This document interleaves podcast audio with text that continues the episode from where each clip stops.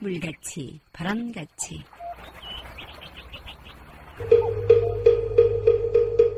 이 세상의 모든 분들이 다 부처님처럼 깨달음을 얻게 하시어 늘 평안하고 행복하게 하소서.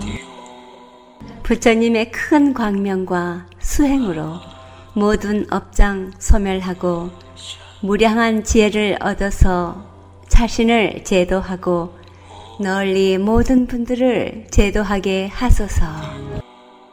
이 세상 다하는 날까지 바르고 선한 일 행하여 부처님의 큰 은혜에 보답하오며 끝내 일체의 뜻을 이루어 온 세상 행복한 정토 세계를 이루게 하소서.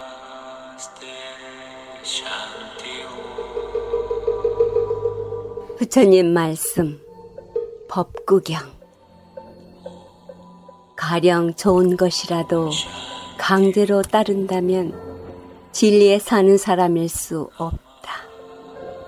이치에 맞는가 맞지 않는가를 잘 분별하여 현명하게 억지나 강제로가 아니고 자비와 평등으로 남을 인도하고 정의를 지키는 지혜를 가진 사람은 진리에 사는 사람이라고 부른다.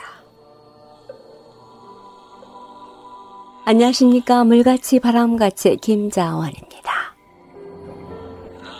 불교의 생사관은 깊고 넓어서 죽음과 삶이 다르지 않다고 얘기합니다. 지수 화풍으로 구성된 이 몸은 그 인연이 다하면 다시 자연으로 돌아가지만 불성, 즉 영혼의 변함없는 실체는 영원히 존재한다고 합니다. 그 진리의 믿음으로 우리 인생이 큰 틀의 존재 가치에 대해 긴 시간 심오하게 생각하게 했습니다. 생명체로서의 가치와 정말 잘 살아야겠다는 다짐, 우주 섭리의 미묘한 흐름을 느끼고 이 세상사의 인과관계를 다시 한번 더 생각해 봅니다. 모든 이들의 평안과 행복을 염원하며 무엇에도 물들지 않는 불성, 즉 영혼의 진정한 가치를 돌아보며 부처님 말씀 법구경 가슴에 새깁니다. 아무리 좋은 것이라 할지라도 강제로 따른다면 진리에 사는 사람이 아니라는가.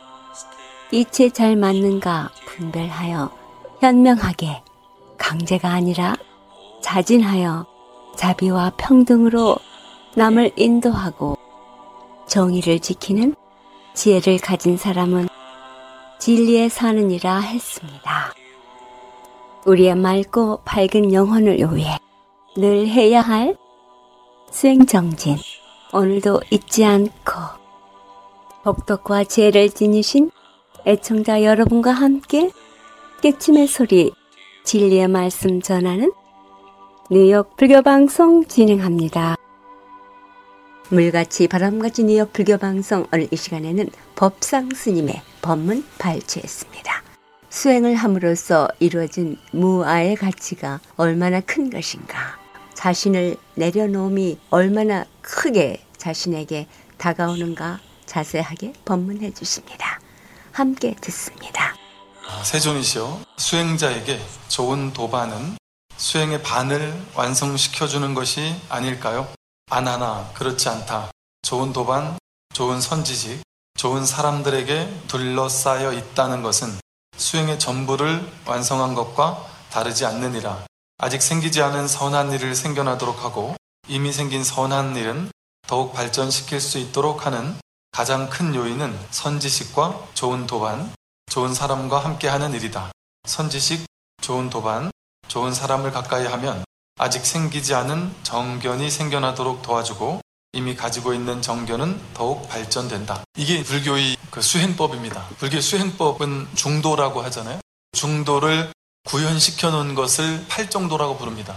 팔정도에서 가장 중요하면서 모든 것을 총괄하고 있는 것이 첫 번째 정견입니다. 중도와 정견의 실천이 바로 이 선지식과 좋은 도반에 둘러싸여 있는 것. 그것이 바로 불교 수행법입니다. 부처님 당시에 정견과 중도의 수행이 있었는데 어떻게 구현했을까요? 그 승가라고 하는 부처님을 중심으로 많은 이제 출가 수행자들이 있었고 또 많은 제가 수행자들이 있었습니다. 점심쯤에 어, 출가 수행자들이 탁발을 갔다가 돌아와서 공양을 하고 스님들에 의한 법문을 하셨고 어, 스님들에게 법문을 하고 나서 오후나절이 되면 이제 신도님들을 위한 법문을 설하셨다. 부처님께서 법문을 설하시면 법문을 듣고 나서 몇십 명의 스님들이 아라한과를 증득했다. 몇십 명의 스님들이 아나함과를 증득했다. 제가 신도님들에게 법문하실 때도 마찬가지예요. 몇십 명의 신도님들이 수다함과를 증득했다. 또 몇십 명의 우바세 우바이들이 아라한과를 증득했다. 심지어는 도적들이 단체로 와서 귀하면서 법문을 들었던 적이 있었는데 500여 명이 부처님께 법문을 듣고 깨달았다. 불교 수행법은 정견이 갖춰지는 중도와 정견이 갖춰지는 수행이고 중도와 정견은 애쓰는 수행이 아닙니다. 중도라는 것은 어디에도 치우치지 않는 거예요. 무엇을 보더라도 그것을 좋다거나 나쁘다라고 보게 되면 좋은 거에는 집착하느라고 치우치고 싫은 거는 거부하면서 마음을 대상에 끌려가게 되고 휘둘리게 된단 말이죠. 근데 중도라는 것은 좋다고 끌려가지도 않고 집착하거나 애욕하지도 않고 싫다고 거부하거나 화내거나 밀쳐내지도 않는 길. 그 길을 중도라고 하셨는데 뭔가 내가 좋은 것을 얻으려면 그걸 갖기 위해서 엄청난 노력을 해야 되잖아요. 쟁취하고 나면 내가 이제 얻었다. 그래서 나는 행복하다. 이렇게 얘기를 할 수 있어요. 근데 중도는 하되 함이 없이 행하는 행. 그래서 무위행이라고 하죠. 애쓰지 않는 길이다. 그럼 그 애쓰지 않는 중도의 길은 무엇이냐? 이미 갖춰져 있습니다. 어, 다른 모든 것은 그 취사 간택하는 마음, 분별하는 마음은 내가 애쓰고 노력해야지만 얻을 수 있는 겁니다. 갖고 싶은 걸 더 많이 가지려고 욕심 부리고 집착한다. 애쓰고 노력해야만 그걸 가질 수 있어요. 갖기 싫은 거를 내 인생에서 없애버리고 싶다. 나는 가난을 없애고 싶다. 저 사람과 친분을 없애고 싶다. 그럼 노력을 해야 돼요. 왜? 있는 그대로의 현실을 따르게 바꿔야 되니까. 바꾸는 걸 하려면 가만히 있으면 안 돼요. 애쓰고 노력해야만 바꿀 수 있습니다. 그건 유의 조작의 길입니다. 유의, 애씀이 있고 조작해서 만들어내는 길이다. 그런데 불법은 무위법이다. 불교 실천은 중도다. 정견이다. 중도는 애쓰고 조작해서 만들어내는 것이 아니다. 그러면 어떻게 하면 애쓰고 조작해서 만들지 않을 수 있을까요? 지금 있는 이대로는 만들 필요가 없죠? 조작할 필요가 없습니다. 이미 지금 이대로 우리는 아무 문제 없이 살고 있어요. 배고프면 밥을 먹습니다. 밥 먹는데 어마어마한 노력을 기울일 필요가 없어요. 이번에 숨을 저절로 쉬고 있어요. 숨 쉬는데 뭐 엄청난 노력을 기울일 필요가 없습니다. 먹었던 점심 공양을 소화시키는데 어마어마한 노력을 할 필요가 없어요. 그냥 가만히 앉아서 법문만 들으면 법문 끝날 때쯤 되면 저절로 소화가 다 돼서 배가 고파져 있어요. 다 갖춰져 있고 100% 활용하고 있습니다. 지금 이대로 아무런 부족함이 없습니다. 이게 중도예요. 지금 있는 이대로를 원한다면 다른 거 뭔가를 더 욕망해서 가지려고 취할 게 없겠죠? 버리려고 애쓸 게 없겠죠? 그렇다고 해서 취하는 게 전혀 없고 버리는 게 전혀 없다는 소리가 아닙니다. 취하되 취하는 바에 휘둘리지 않는다. 버리되 버리는 것에 집착하지 않는다. 하되 한 바 없이 한다는 거예요. 아무것도 안 하는 게 아니라 내가 해야 될 일 있으면 적극적으로 실천합니다. 하되 한 바가 없으려면 어떻게 하면 될까요? 내 마음이 났으면 그걸 가지기 위해서 열심히 노력해요. 그런데 과도하게 집착하진 않아요. 가슴이 시키는 대로 내 가슴 뛰는 일을 마음껏 합니다. 열정적으로 합니다. 그런데 에너지 소진이 별로 없어요. 나는 그냥 내가 하고 싶어서 좋아서 하니까 돼도 좋고 안 돼도 괜찮으니까. 그래서 뭐든지 돼도 좋고 안 돼도 좋을 때 하는 게 제일 좋아요. 되기 위해서 노력해. 근데 되면 좋지 당연히. 근데 안 돼도 상관없어. 그게 중도의 길입니다. 이처럼 중도는 아 지금 이대로 이대로를 받아들여야 되니까 아무것도 하면 안 되는구나. 내 인생을 뭔가 멋있게 내가 원하는 일을 하기 위해서 열심히 노력하면 안 되는구나. 소극적으로 살아야 되는가? 이렇게 생각하기 쉬운데 전혀 그런 길이 아니다. 오히려 더 순수한 열정이 피어납니다. 그래서 머리를 과도하게 쓰지 않게 되면서 그야말로 가슴 뛰는 삶을 살게 돼요. 두려움 없이 내가 실패하면 어쩌지라는 두려움 없이 이거 하다 잘못되면 남들이 나를 욕하지 않을까? 남들이 나를 어떻게 볼까 하는 두려움 없이 누군가에게 피해주지 않으면서 내가 하고 싶은 것을 무엇이든 마음껏 저질러 실천할 수 있게 됩니다. 어떤 일을 할 때 잘해야 돼 하는 무게감을 가지고 하면 그 일을 잘 성취하기가 쉽지 않습니다. 그런데 난 지금 이 일을 하고 싶어. 그래서 그냥 가볍게 하는 거예요. 돼도 좋고 안 돼도 좋아. 근데 내가 좋아서 하는 일이야. 그냥 그렇게 하면 가벼워져요. 일을 대하는 마음이 무게감, 심각성이 없어집니다. 심각성이 떨어지면서 가볍게 할 수 있게 돼요. 가볍게 할 때 가장 힘이 붙습니다. 집착과 잘해야 돼 하는 생각이 없을 때 가장 힘이 붙어요. 그게 무위법입니다. 그게 중도의 길입니다. 하되 함이 없이 하는 길이에요. 아무것도 안 하고 가만히 있는 길이 아니고. 그런데 정신적으로는 아무것도 안 하는 것과 같아요. 무게감이 없습니다. 지금 이대로라는 이 중도의 실상에 딱 뿌리 내리고 사는 것이 너무 좋습니다. 아무것도 안 해도 상관없어요. 그러니까 마음은 완전 쉬게 되죠. 무사인이 됩니다. 일 없는 사람. 마음은 완전히 쉬고 있는데 그냥 쉬고 있어도 저절로 무언가를 하게 돼요. 배고프면 밥 먹는 일을 해야 되잖아요. 그러니까 우리는 걱정할 필요가 없습니다. 쉬면 세상에서 뒤떨어지지 않을까요? 아니면 내가 뭔가 삶의 동력을 상실하지 않을까요? 그래서 내가 깨어들어서 맨날 잠만 자지 않을까요? 그렇게 안 돼요. 깨어르게 잠만 자고 싶어도 몇 시간 이상 잠은 힘들어서 자질 못해요. 일어나야 돼요. 일어나는 게 훨씬 편해져요. 계속 누워 있지 않을까요? 배고프면 반드시 일어나게 돼 있어요. 뭔가를 해서 밥을 먹어야 돼요. 뭔가를 활동하게 돼 있어요. 저절로 이 몸은. 깨르지 않을까 하는 걱정 안 하셔도 되고 과도한 집착만 내려놓으면 아주 가볍게 무엇이든 할 수 있습니다. 그리고 그 일에는 더 큰 힘이 붙습니다. 더 큰 지혜가 붙고, 더 큰 열정과 에너지가 붙고, 머리가 과도하게 애쓰고 노력해서 만들어서 조작해서 이루는 일이 아니다 보니까 내가 하는 일이 아닌 게 돼요. 이런 표현을 쓰죠. 우주 법계가 하는 일이 된다. 두려움 없이 완전히 법계 내맡기고 하니까 이건 내 일이 아니라 부처님 일이 돼버립니다. 내가 하는 일인데 그 말은 뭔 말이겠어요?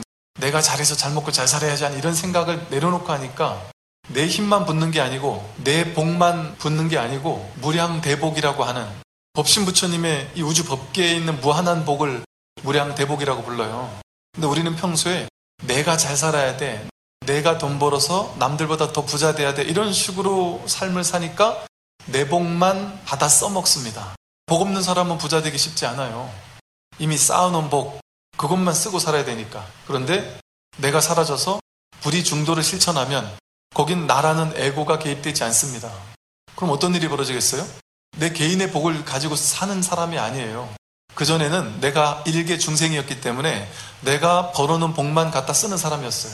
그런데 마음 공부를 하게 되면 무량 대복이 생겨나요. 내가 이런 복을 받아도 되나 싶은 무량 대복이 갑자기 생겨나요. 그럼 이게 어찌 보면은 나는 복을 진 게 없는데 왜 이런 복을 받지? 그거는 내가 지은 복을 받는 게 아닙니다. 내가 사라지게 되면 법신 부처님의 복, 무량대복, 본래 완전히 구족했던 복, 그게 저절로 드러나게 되는 거죠. 말하자면. 그래서 옛날부터 큰 스님들께서 내가 잘 살려고 하고 아상을 가지고 살면 내가 지은 얼마 되지도 않는 복조가리 가지고 평생을 살아야 되는데 그렇게 찌지부리한 복 가지고서 살겠느냐? 아니면 무량 대복으로 온 우주 법계를 쓰며 살겠느냐 이런 식의 표현을 쓰셨어요. 그래서 무량 대복을 쓰게 되면 어떤 일이 벌어지냐면 내가 전혀 생각하지 않았던 일들이 벌어집니다. 이게 이제 중요한 점이요. 아상을 가지고 살면 내가 잘 살아야 되고 내가 능력을 인정받아야 되잖아요. 그러니까 내가 세상에서 잘 살아야 되는 일이 벌어지니까 내가 지어놓은 복, 내가 열심히 노력한 업, 거기에 대한 과보를 받는 삶을 살게 돼요. 그러니까 노력은 노력대로 하고 받는 것은 노력한 만큼 받아요. 그런데 마음 공부를 하면 내가 사라지는 현실이 벌어지고요. 내가 사라진다라는 게 편하게 쉽게 설명을 해본다면 내가 사라진다라는 걸 뭘 의미하냐면 나만 잘 먹고 잘 살아야지 하는 생각. 그 생각이 내려놔져요. 그리고 내가 반드시 이건 성취해야 되고 저건 버려야 돼라는 생각. 그 추사 간택심이 조금씩 조금씩 사라져요. 삶의 무게감이 좀 가벼워집니다.